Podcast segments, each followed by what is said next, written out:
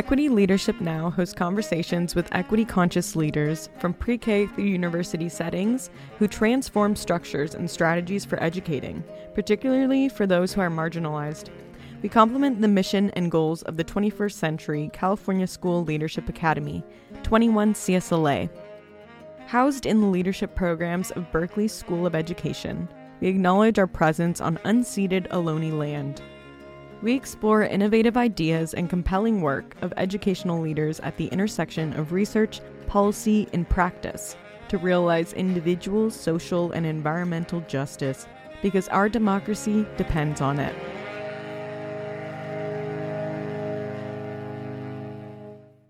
So let's just start out. Um, can you introduce yourself to us? Sure. I'm Jabari Mahiri. I'm a professor in the School of Education. I'm also the faculty director for our leadership programs, which includes our educational doctorate called LEAD, Leaders for Equity and Democracy, as well as our principal leadership program called PLI. I'm also the chair of the leadership board for the new project that we've been running for the first three years and now are going into the second year, second cohort called 21 CSLA, 21st Century California State Leadership Academy. Amazing. Well, I'm so excited to be chatting with you here. I'll just introduce myself too. My name is Robyn Ilten-Gee, and I'm an assistant professor up at Simon Fraser University in Vancouver, Canada. And yeah, I'm thrilled to be just learning more about this podcast that you're working on called Equity Leadership Now. So, Jabari, can you tell me a little bit about what what should we expect from this podcast? Well, we recognize that there's so many ways to provide information to people who are engaging in the difficult job of leading for equity. And at the School of Education and in our leadership programs, we decided that it would be great to put out a podcast that featured some of the most provocative, innovative, accomplished thinkers and scholars on the very complex and complicated issues of leading for equity. And so, since we have access to a number of these people, and we will name some of them as, as you go, you'll see on our website the list of people who are coming.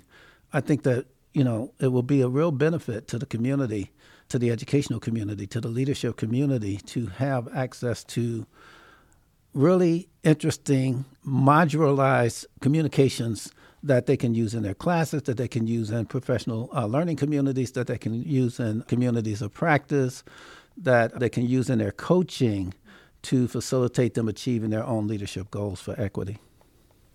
Amazing. And when you say leadership, can you just give us like a, a bit of context about what kind of leaders you might be bringing in?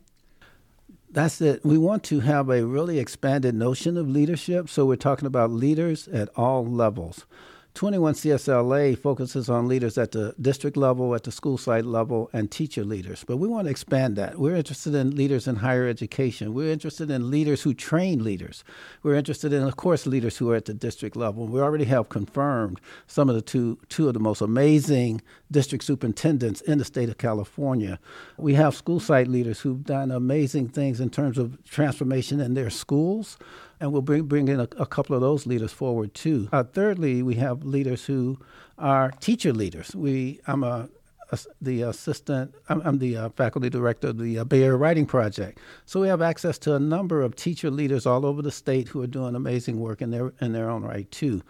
Student leaders and community leaders. We really will be bringing forth the voices of some students and communities leaders who, again, are doing major work and sort of not putting a focus on leadership that's too narrow. We want to see leadership wherever it's happening. Parent leaders, I forgot to mention those too.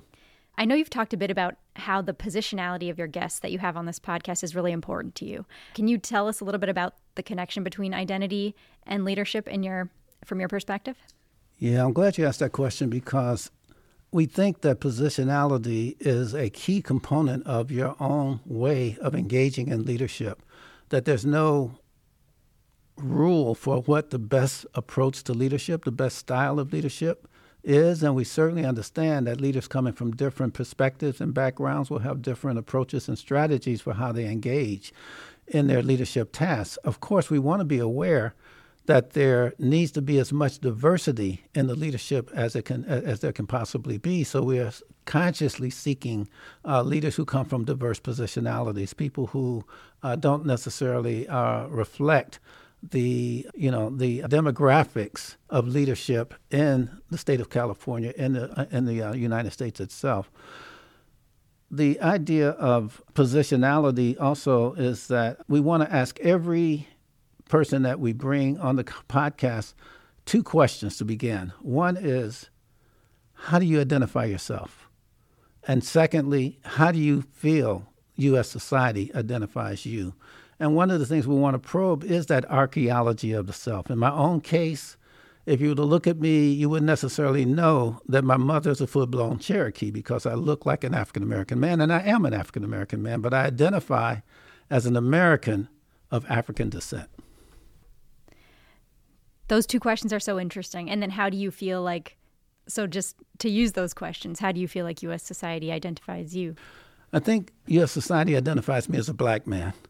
And uh, so that is interesting in the sense that black lives do matter. And I'm certainly, you know, uh, interested in promoting as much as we can through the educational system to achieve uh, equity and uh, rep- equal representation and the uh, development of the the most positive outcomes for all students, but particularly with a focus on those who have been most marginalized. And African American males are one of the positionalities that has been most marginalized in the educational system.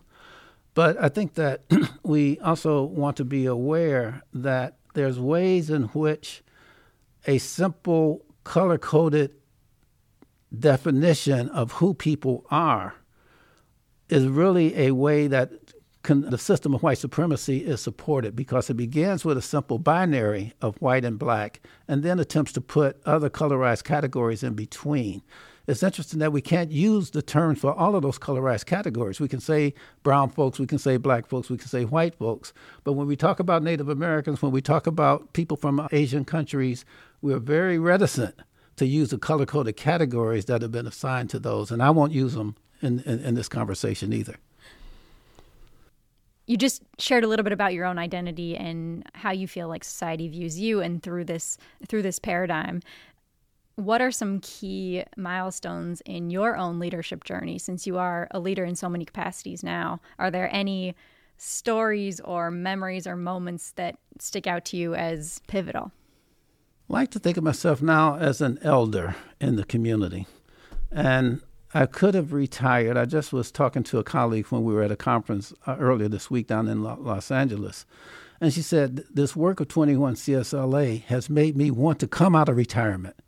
And when I thought about it, I said, you know, this work of 21 CSLA has wanted, wanted me to not go into retirement because it's been so vital, it's been so engaging. And interestingly, it's one of the first times in my history, and I'm going to get to you know how I feel like my own milestones as a leader have been a part of uh, the journey to bring me to where I am now.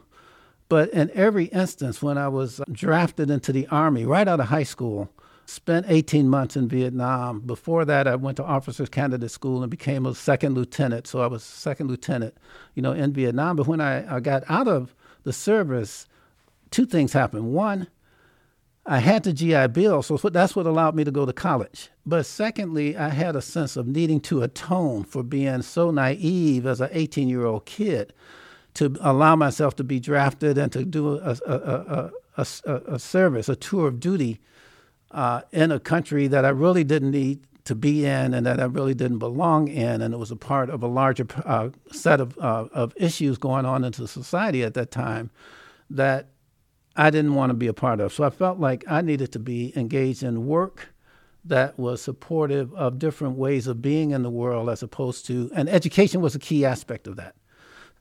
So let me just finish on, on that point. So, right after college, I went to college, believe it or not, in two and a half years. I finished my degree at the University of Illinois in two and a half years. And I immediately joined a community organization called the Institute of Positive Education. So I was already engaged in education with people like Carol Lee and Donnell Lee and others who were major figures and are still doing amazing work even today. We created a school called New Concept Development Center that all, all three of my boys went to for their first three grades. So this whole notion of pre-K is so important. If you You should have all of the basic skills for literacy by the time you get out of third grade. You should have your science skills, your math literacy skills, your reading and writing literacy skills. They should be all foundational so that after that you're just building on that. And I think we did that in New Concept Development Center. I was the chair of the board for its first seven years. So that was one of my early leadership experiences. And that school, believe it or not, still exists today. 45 years later, there are still people, although it's got a new name, it's now the Mary McLeod Bethune uh, School, and it goes from uh, kindergarten all the way through 12th grade, and they've also merged and become a part of the Chicago Public Schools. Came to, the, to Berkeley after I finished my doctorate I had several job offers, you know, all Research One universities, but they were all in English departments. Berkeley was the only job offers that I had that was in the School of Education. I jumped on it not because it was in California and not in Ohio or Pittsburgh, where I had other job offers, or the University of Illinois, which were all cold climates like the one I come from. I jumped on it because it was the only offer that I had that was a school of education. And I had been teaching high school in Chicago for the last seven years as I was finishing up my doctorate degree. Have a bunch of interesting stories there. We won't go there. But being able to come to a school of education was so important, and uh, in terms of my own sense of continuing the work that I've been doing from the years of the Institute of Positive Education, but now in a formal institutional structure here at UC Berkeley. and then I became the leader, the director of our teacher education program. I became the director, you know, the faculty director of our leadership programs. And also, as we moved into 21 CSLA, got involved in the writing of those grants and now the implementation of those grants.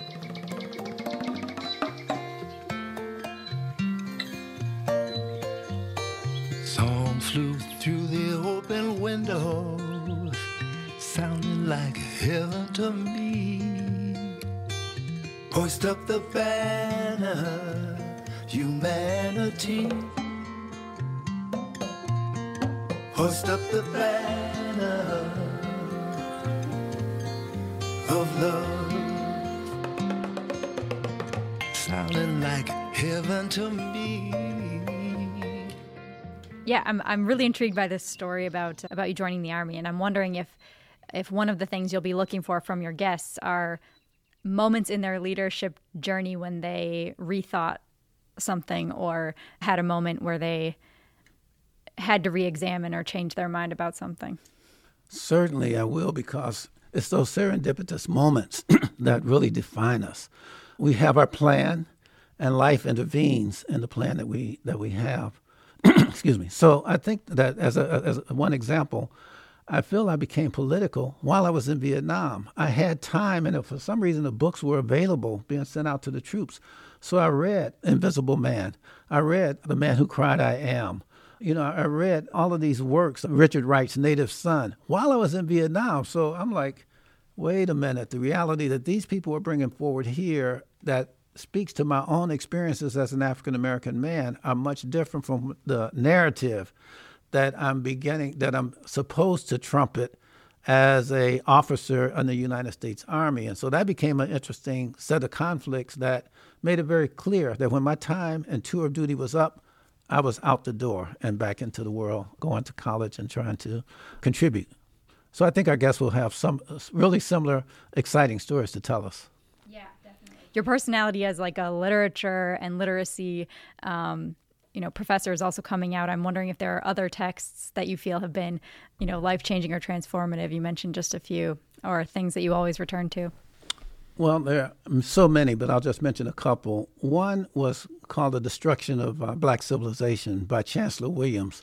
When we were back in our institute of positive education days we would have community learning events called nation studies classes, and we would have them at a library or we had them at our organization, and we'd invite the community in, and we wrestle with these really difficult topics. We were kind of like black nationalists, right? So we were like really out there on the forefront. We had alliances with the Nation of Islam. We had alliances with uh, Black Panther Party and things like that. Imam Baraka, Maulana Karenga, uh, you know, the African liberation movement that was going on, the anti-apartheid movement that was going on, and, and community members who actually built the school, by the way, it was a community school, also were engaged in learning. We actually had one set of learnings that we didn't put together, but we also benefited from. And it was called a communiversity. And, and every Saturday morning at the uh, Center for Inner City Studies, which was in Chicago, people would just come out and from 9 to 12, they could take classes from the very professors who you would pay to take classes if you were in their master's program for free. And Dr. Anderson Thompson, Dr. Bobby Wright, Dr. Harold Pates, Dr. Conrad Worrill, you know, they were all there to talk about, you know, their expertise, but to the community. And those are some of the most vibrant times. I've actually thought about trying to do something like that here at Berkeley. We have this amazing facility. What if we had a Saturday communiversity here? What would that look like? That would be amazing. I remember like there were some teach outs during the Occupy protests when I was here at Berkeley, but other than other than that, that sounds incredible. Great. Well, can you speak a little bit about the catchphrase for this podcast? Educate like democracy depends on it. What does it mean to you, and what do you hope to spark with your guests by by by throwing this catchphrase out? We're in a moment in the history of this country that I never thought would have happened, and now that it has, it becomes absolutely clear that education, as well as many other institutions in society, so it can't all be linked to education, but institutions in society, economic institutions, the political institutions, the educational institutions, various kinds of technology and innovative institutions have to realize that democracy is under threat right now, that the country is divided, and that the things that we thought education would do. I'm coming from a literacy background. I'm coming from a rhetoric background. So we were always trying to pursue the truth, trying to understand what pieces of evidence, what kinds of arguments were, were most resilient to allow us to get at the truth of what was happening in our reality, understanding that there are multiple streams of reality going on all the time, and yet we can argue that there's still a fundamental set of truths, you know, that we hold to be self evident. and so, if those truths are something that can be self evident, then education has to be one of the routes that leads us to, that leads people to discovering those truths in their own life and then being able to see the connection between the truth that they experience and, and believe in being definitively connected to the truth of other people that are in the society too.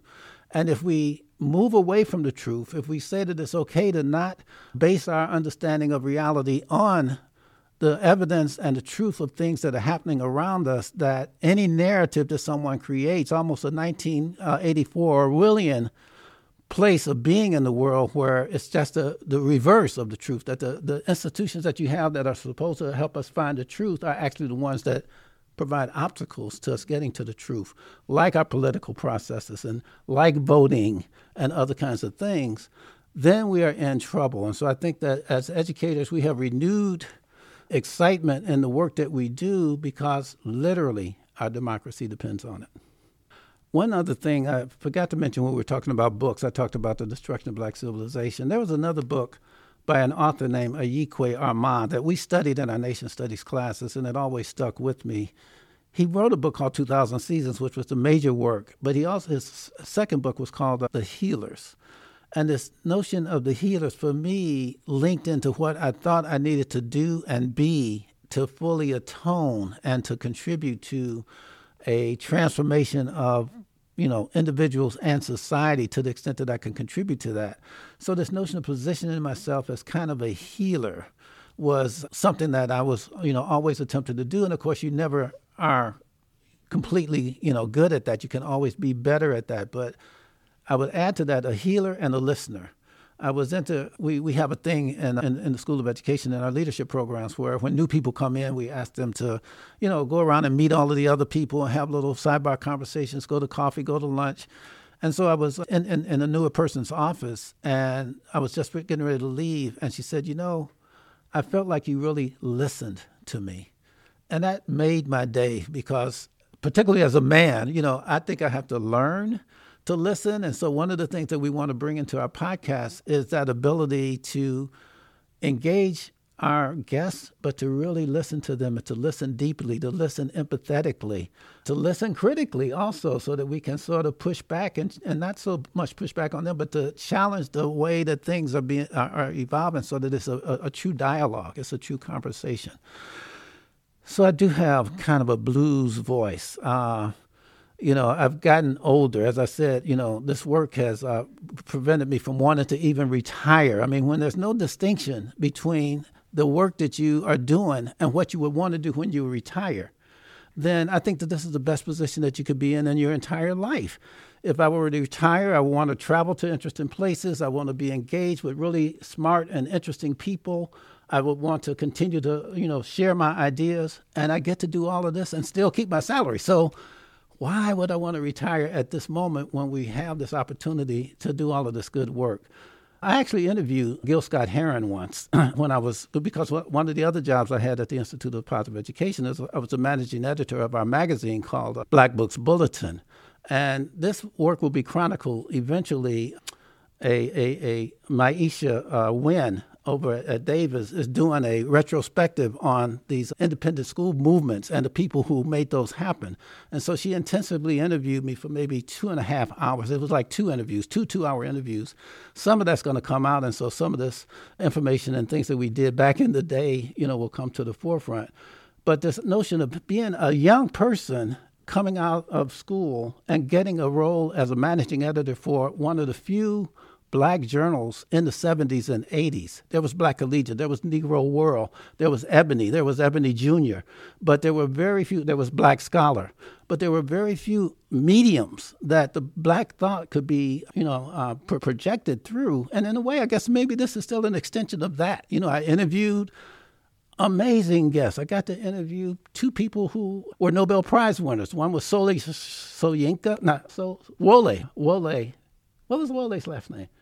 Okay, and the other one, we'll, we'll, we'll correct us on the tape.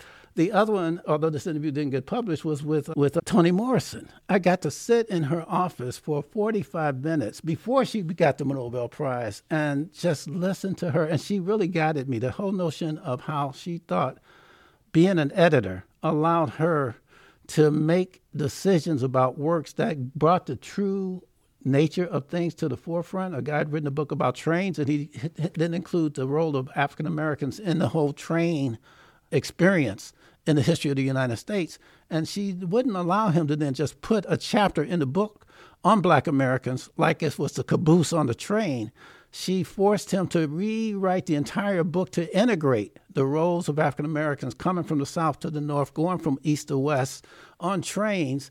And for me, that became another kind of thing that guided me that we can have roles that help us to really bring those experiences of people who are marginalized and, un- and made invisible into the forefront, into the limelight, so that the whole world benefits by that. So when I interviewed uh, Gil Scott Heron, one of the things that you know he I loved his music, but he talked about there's a hundred shades of the blues, and this notion of we have fifty shades of gray, but that even when we think about something like the blues, it might be like hundreds of shades of the blues. And so when we're bringing people's stories to the forefront, the centrality of the blues to American culture, the idea of struggle at the one hand, but the hope that that, that that genre is also projecting and at the same time saying there's no one blues. There could be, you know, 325 million shades of the blues in the United States because of 325 million people.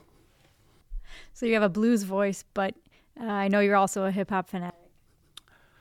Well, I wouldn't say a hip hop fanatic, but we did have an opportunity when we were at the conference this this last past week for me to give a presentation that sort of thematized some of the things that were coming up.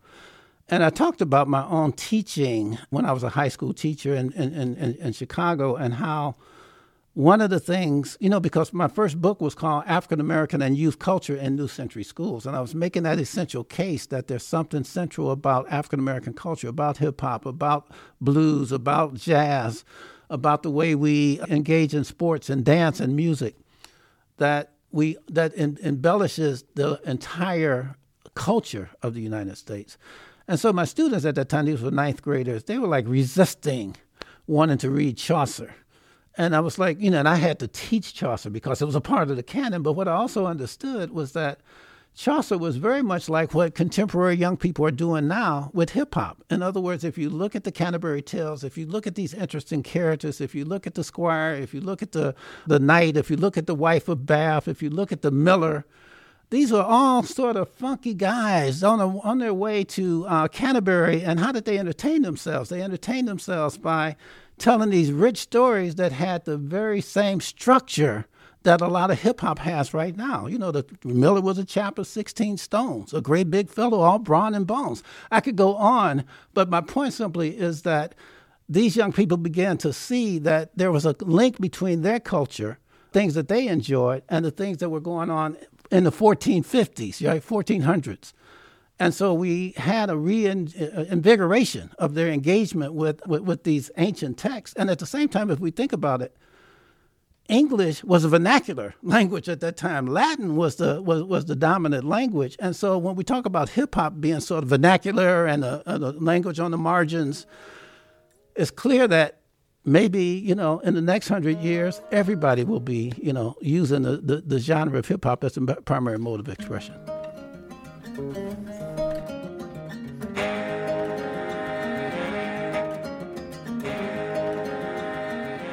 Our podcast team includes Jennifer Elliman, Robyn Ilten-Gee, Brie Luna, Jabari Mahiri, Audra Pushalski, Mayra Reyes, Dara Tom, and Ryan Whittle.